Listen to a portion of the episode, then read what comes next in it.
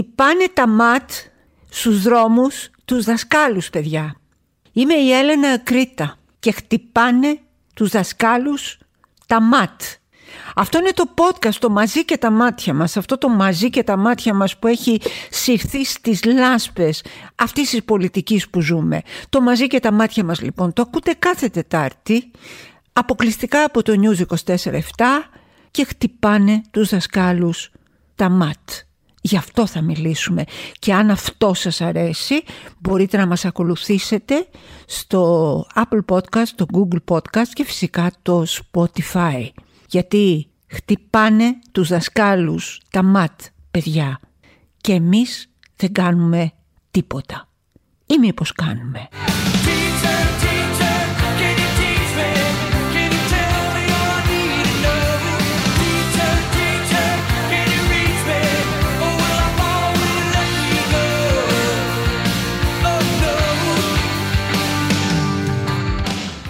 Είναι περίεργο που αυτή η κυβέρνηση και αυτή η συγκεκριμένη υπουργός που λέγεται Νίκη Κεραμέως έχουν βάλει τους δασκάλους μας και όταν λέω δασκάλους εννοώ από την υπηαγωγό μέχρι και τον καθηγητή πανεπιστημίου τους εκπαιδευτικούς μας στο μάτι και με τέτοιο μίσος τους καταδιώκουν στο δρόμο μέχρι του σημείου να τους πλακώσουν και στο ξύλο. Δεν είναι τυχαίο.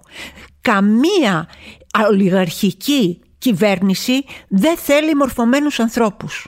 Κανένας καταπιεστής δεν θέλει παιδιά που διαβάζουν. Δεν το θέλει, δεν το θέλει. Θέλει να βλέπετε, πώς τα λένε, τα reality. Θέλετε να πηγαίνετε σε ένα καφενείο και να κάθεστε τέσσερις ώρες. Διότι βεβαίως δεν υπάρχουν και δουλειές. Θέλουν να μην μαθαίνετε γράμματα. Θέλουν να μην κρίνετε. Θέλουν να μην έχετε τη δυνατότητα που μας δίνει μόνον η παιδεία να αξιολογήσετε τη δυστοπία που ζούμε. Είναι τόσο απλό.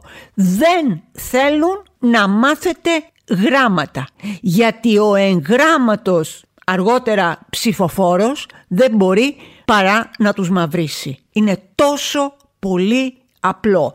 Εκεί να μείνετε στα σκοτάδια, τα μαύρα, μέσα στη νύχτα που αυτοί έχουν απλώσεις σαν πέπλο μαύρο πάνω από τα κεφάλια μας. Ένα καιρό που με στενέ η μάνα μου σχολείο.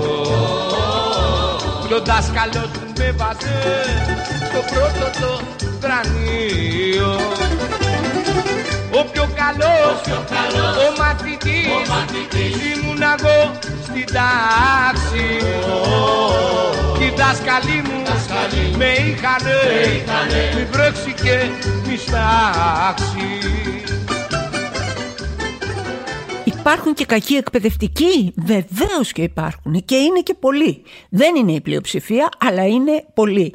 Είναι αυτοί οι οποίοι κάνουν χατήρια, γιατί ο μπαμπάς του παιδιού έχει μια θέση ξέρω εγώ στο Δήμο ή δεν ξέρω τι άλλο.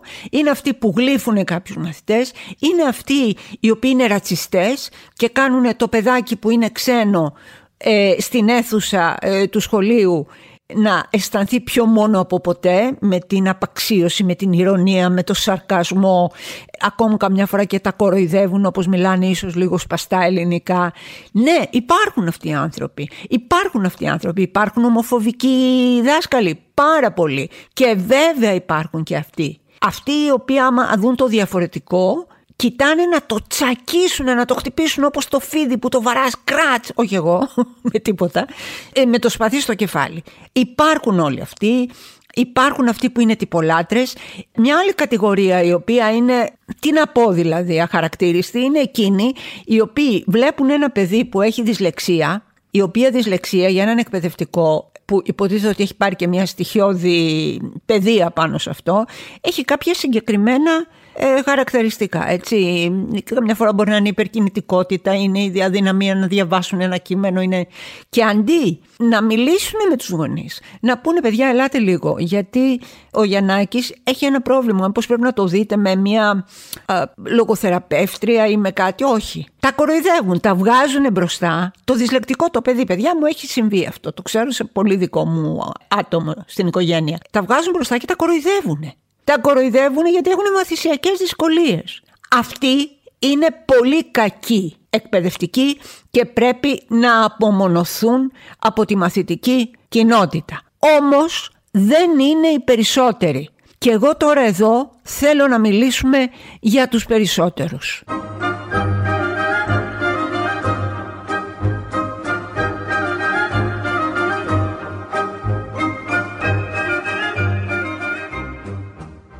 Είναι κακοπληρωμένοι δάσκαλοι. Είναι αδιόριστοι δάσκαλοι. Είναι με κάτι συμβάσεις, μην την πω τη λέξη, ας πω της πλάκας οι δάσκαλοι είναι άνεργοι οι δάσκαλοι, είναι γκαρσόνια οι δάσκαλοι. Δουλεύουν όπου να είναι για να μπορέσουν να πάρουν το ψωμί, να το φάνε και αυτοί και οι δικοί τους άνθρωποι. Είναι μία κατηγορία τόσο πολύ, πώς θα το πω ρε παιδί μου, απαξιωμένη από αυτούς τους ανθρώπους, από αυτή την κυρία που το μόνο που την ενδιαφέρει στο σχολείο είναι να κάνουν τα θρησκευτικά ε, και να κάνουν τους αγιασμούς που αυτοί οι άνθρωποι είναι τελείως αβοήθητοι. Μόνο εσείς οι γονείς μπορείτε να τους στηρίξετε, μόνο εσείς οι γονείς μπορείτε να βοηθήσετε. Όταν βλέπετε ότι δέρνουν το δάσκαλο του παιδιού σας, δεν είναι δυνατό να καθόμαστε ρε παιδιά αν μπορεί. Δεν γίνεται, κάτι πρέπει να κάνουμε, κάτι πρέπει να σηκωθούν. Εκτός, γιατί υπάρχει και αυτή η κατηγορία, οι γονείς οι οποίοι Λένε μωρέ καλά κάνεις και τους δέρνεις όλους αυτούς, δίρτωνε να μάθει. Αν όμως αυτός ο γονιός μεγαλώσει ένα παιδί και το στείλει στο σχολείο και το παιδί αυτό φερθεί με τον αθλιότερο, τον πιο βίαιο τρόπο στο δάσκαλό του, συγγνώμη αλλά δεν θα φταίει το σχολείο, θα φταίτε εσείς. Εσείς που το μεγαλώσατε έτσι. Εσείς που το κάνατε έτσι. Το σχολείο δεν είναι υποχρεωμένο να μάθει στα παιδιά σας καλούς τρόπους. Το σχολείο δεν είναι υποχρεωμένο να μάθει στα παιδιά σας να είναι ευγενικά. Αυτά είναι δική σας υποχρέωση. Το σχολείο είναι υποχρεωμένο να μάθει στα παιδιά σας γράμματα. Αριθμητική, ιστορία, λογοτεχνία, μαθηματικά, φυσική, Αυτά είναι υποχρεωμένο. Εσείς που θα στείλετε το παιδί έχετε την ευθύνη αυτού του παιδιού.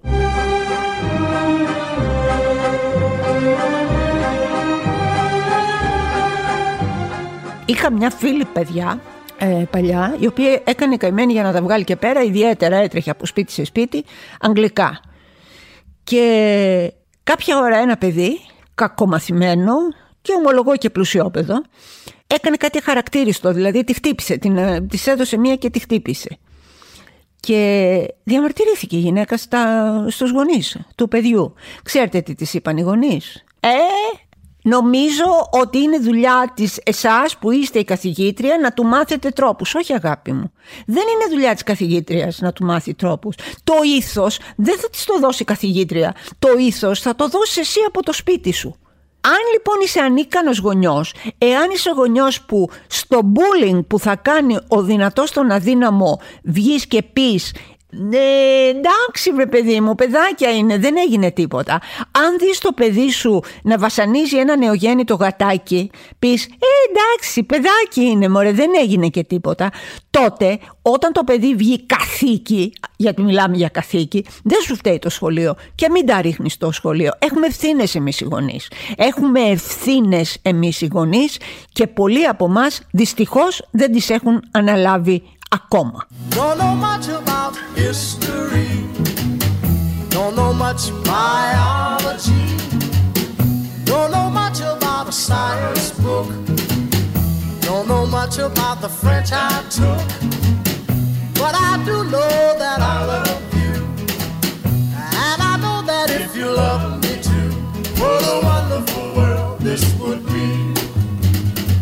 Κεραμέως κατάργησε την κοινωνιολογία, πετσόκοψε την πολιτική αγωγή, αύξησε φυσικά τα θρησκευτικά, έφερε τον κομματικό στην ουσία επιθεωρητή. Το γράφει μια δασκάλα, δεν το γράφω εγώ αυτό.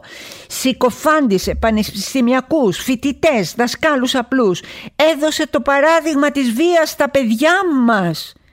Στα παιδιά μας Όταν σου λέει ότι είναι οκ Οι αστυνόμοι να δέρνουν τους δασκάλους τους τι τους κάνει, τους κάνει πιο βίαιους. Αυτοί είναι αυτοί οι άνθρωποι. Αυτούς πρέπει να προστατέψουμε, τους δασκάλους και τα μάτια μας ρεγαμότο. Όχι έτσι χαλαρά. Ακόμα πιο πολύ. Και να σας πω και κάτι, ξέρετε γιατί έγιναν όλα αυτά. Γιατί πήγανε στο Μέγαρο ο Μητσοτάκης με την Κεραμέως, το ζευγαράκι αυτό της ε, Αγίας Παρασκευής, για να καμαρώσουν. Βρες, τα έχουμε κάνει λέει τέλεια, όχι που είμαστε μπροστά, αλλά σκίζουμε. Όχι που θέλουμε να περιευτολογήσουμε, ναι όχι δεν θέλω, ναι όχι με τίποτα, αλλά τόσο γαμάτι που είμαστε, μην το πείτε ούτε το παπά παιδιά, φτύστε μας, θα μας ματιάξετε. Τέτοια γελιότητα, τέτοια κατάντια, τέτοιος χαμός. Το ζευγαράκι της Αγίας Παρασκευής Σήμερα γάμος γίνεται, ωραίο περιβόλι, σήμερα παντρεύεται, πώς το λέγανε, ο νέος με τη... Μα δεν τρεπόμαστε λιγάκι.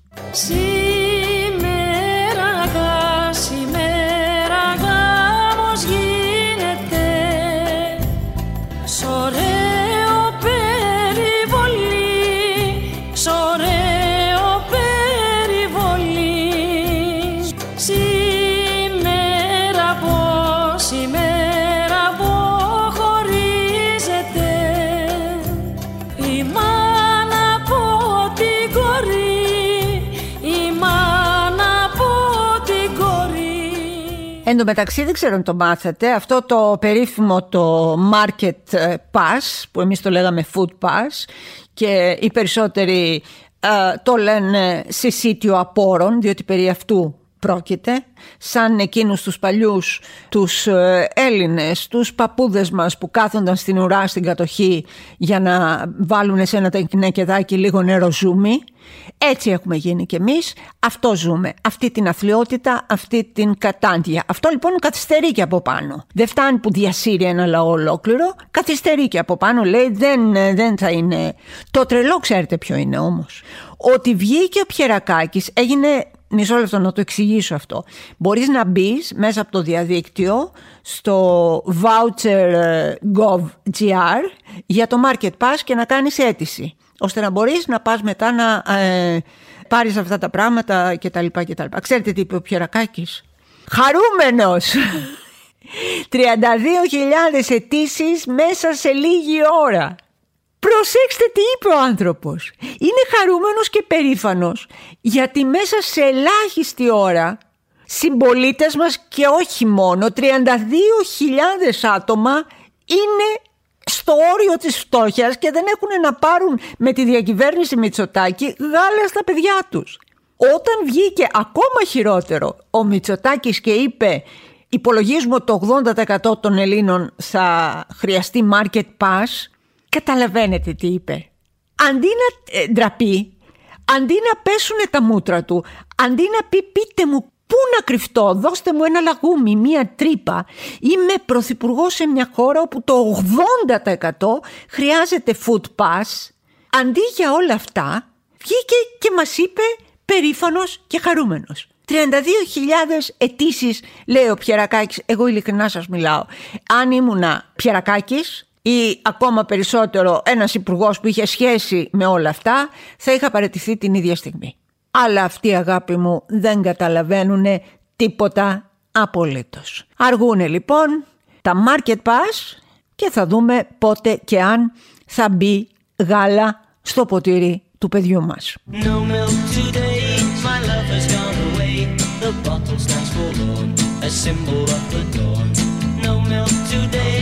seems a common sight, but people passing by don't know the reason why. How could they know just what this message means? The end of my hopes, the end of all my dreams. How could they know the powers that have been behind the door where my love reigned as queen? No milk today, it wasn't always so. The company was gay, we turn night into day. Θυμάστε βέβαια το Μίχο με την, ε, το 12χρονο το κοριτσάκι το οποίο εξέδιδε όπου βγήκαν στη φόρα κι άλλοι, ε, κι άλλοι. και άλλοι παιδοβιαστές, ε, ονόματα, ε, ξέρετε τι, πολίτες υπεράνω πάσης υποψίας, αυτό δεν το συζητάμε. Ε, ήδη μίλησε για έναν ε, οδοντίατρο το κοριτσάκι αυτό το καημένο και για κάποιους άλλους βγαίνουν, βγαίνουν, βγαίνουν. Δεν θα βγουν όλοι, ποτέ. Κάποιοι θα θαυτούν και κάποιοι θα κουκουλωθούν. Αλλά υπάρχουν ε, ορισμένοι που ε, βγαίνουν, μαθεύονται και ελπίζουμε να τιμωρηθούν πάρα πολύ αυστηρά όπως και τους αξίζει. Άρχισε πάλι να ακούγεται, δεν θα πω το όνομα ενός ε, υπουργού, με κάποια ε, κάποιους υπενιγμούς του τύπου ε, αυτός γιατί έχει εξαφανιστεί, μήπως είναι και αυτός στη λίστα, μήπως δεν είναι. Ε, δεν θέλω να μπω σε αυτή τη διαδικασία και δεν θα το κάνω ποτέ. Αλλά αν συμβαίνουν αυτά που λένε, δεν ξέρω, δεν έχω, δεν έχω λόγια. Δεν έχω λόγια και νομίζω ότι ούτε κι εσείς έχετε λόγια και νομίζω ότι κανένας άνθρωπος με στοιχειώδη ευαισθησία μέσα του δεν έχει λόγια.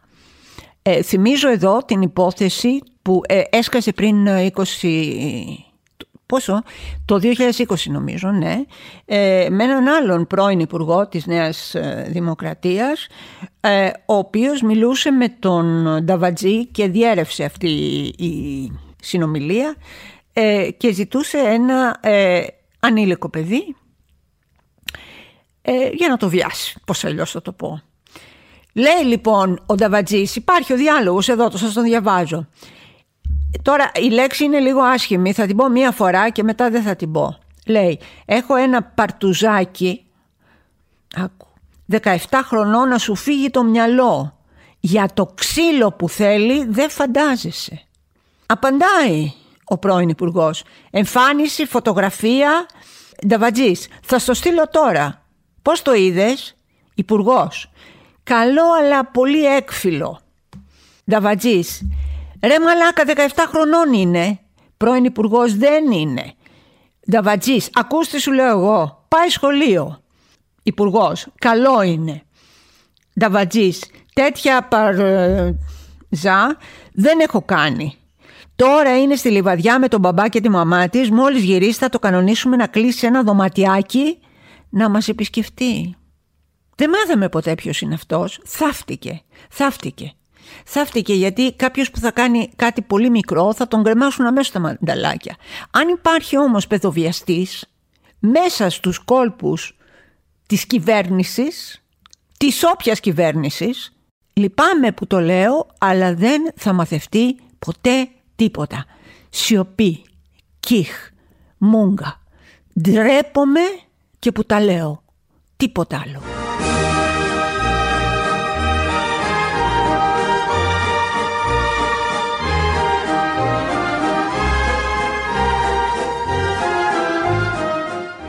Δεν θα σταθώ ιδιαίτερα στην, στο περίφημο ζεμπέκικο του Μπισμπίκη, στην αγαπημένη του. Θα ήθελα μόνο να πω ότι η φράση δεν με νοιάζει αν είναι ερωτευμένοι αρκεί να το κάνουν σπίτι τους. Μοιάζει επικίνδυνα πολύ με τη φράση δεν με νοιάζει αν είναι γκέι αρκεί να το κάνουν στο σπίτι τους. Είναι εξίσου ρατσιστική με την προηγούμενη το να σχολιάζεις εάν κάποιος που χορεύει ζεϊμπέκικο ε, σε ένα δημόσιο χώρο ε, έχει περισσότερα κιλά από όσα εσύ κρίνεις ότι πρέπει να έχει, νομίζω ότι είναι γελίο. Νομίζω ότι η χονδροφοβία δηλαδή αυτή που υπάρχει, ε, καλό είναι να τη μαζεύαμε λιγάκι. Όλοι οι άνθρωποι έχουν δικαίωμα στον έρωτα. Μα λέει δεν τρέπονται να ξεφτυλιστούν άνθρωποι της μέσης ηλικίας. Γιατί οι άνθρωποι της μέσης ηλικίας δεν έχουν δικαίωμα στον έρωτα; Γιατί οι άνθρωποι της μέσης ηλικίας δεν έχουν δικαίωμα να περπατήσουν χέρι-χέρι στο δρόμο, να φιληθούν, να αγκαλιαστούν. Ο άντρας μου και εγώ, που είμαστε πολύ μεγαλύτεροι βεβαίως από αυτούς, περπατάμε αγκαλιά ακόμα στο δρόμο.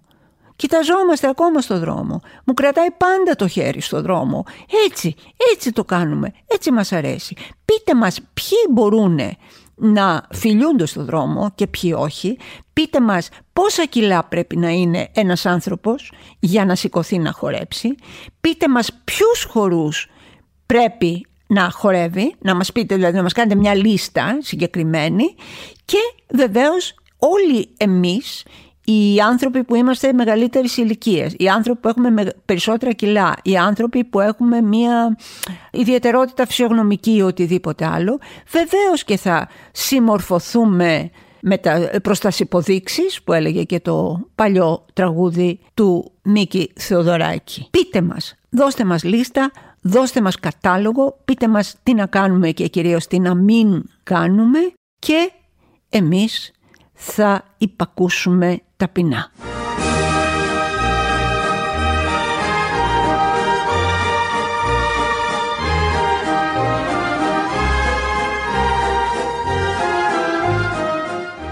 Αυτό ήταν λοιπόν και σήμερα το podcast το «Μαζί και τα μάτια μας». Ε, εγώ είμαι η Έλενα Ακρίτα και αυτό το ακούτε κάθε Τετάρτη αποκλειστικά από το News 24 και αν σας αρέσει αυτό που ακούτε από το Google Podcast και το Apple Podcast.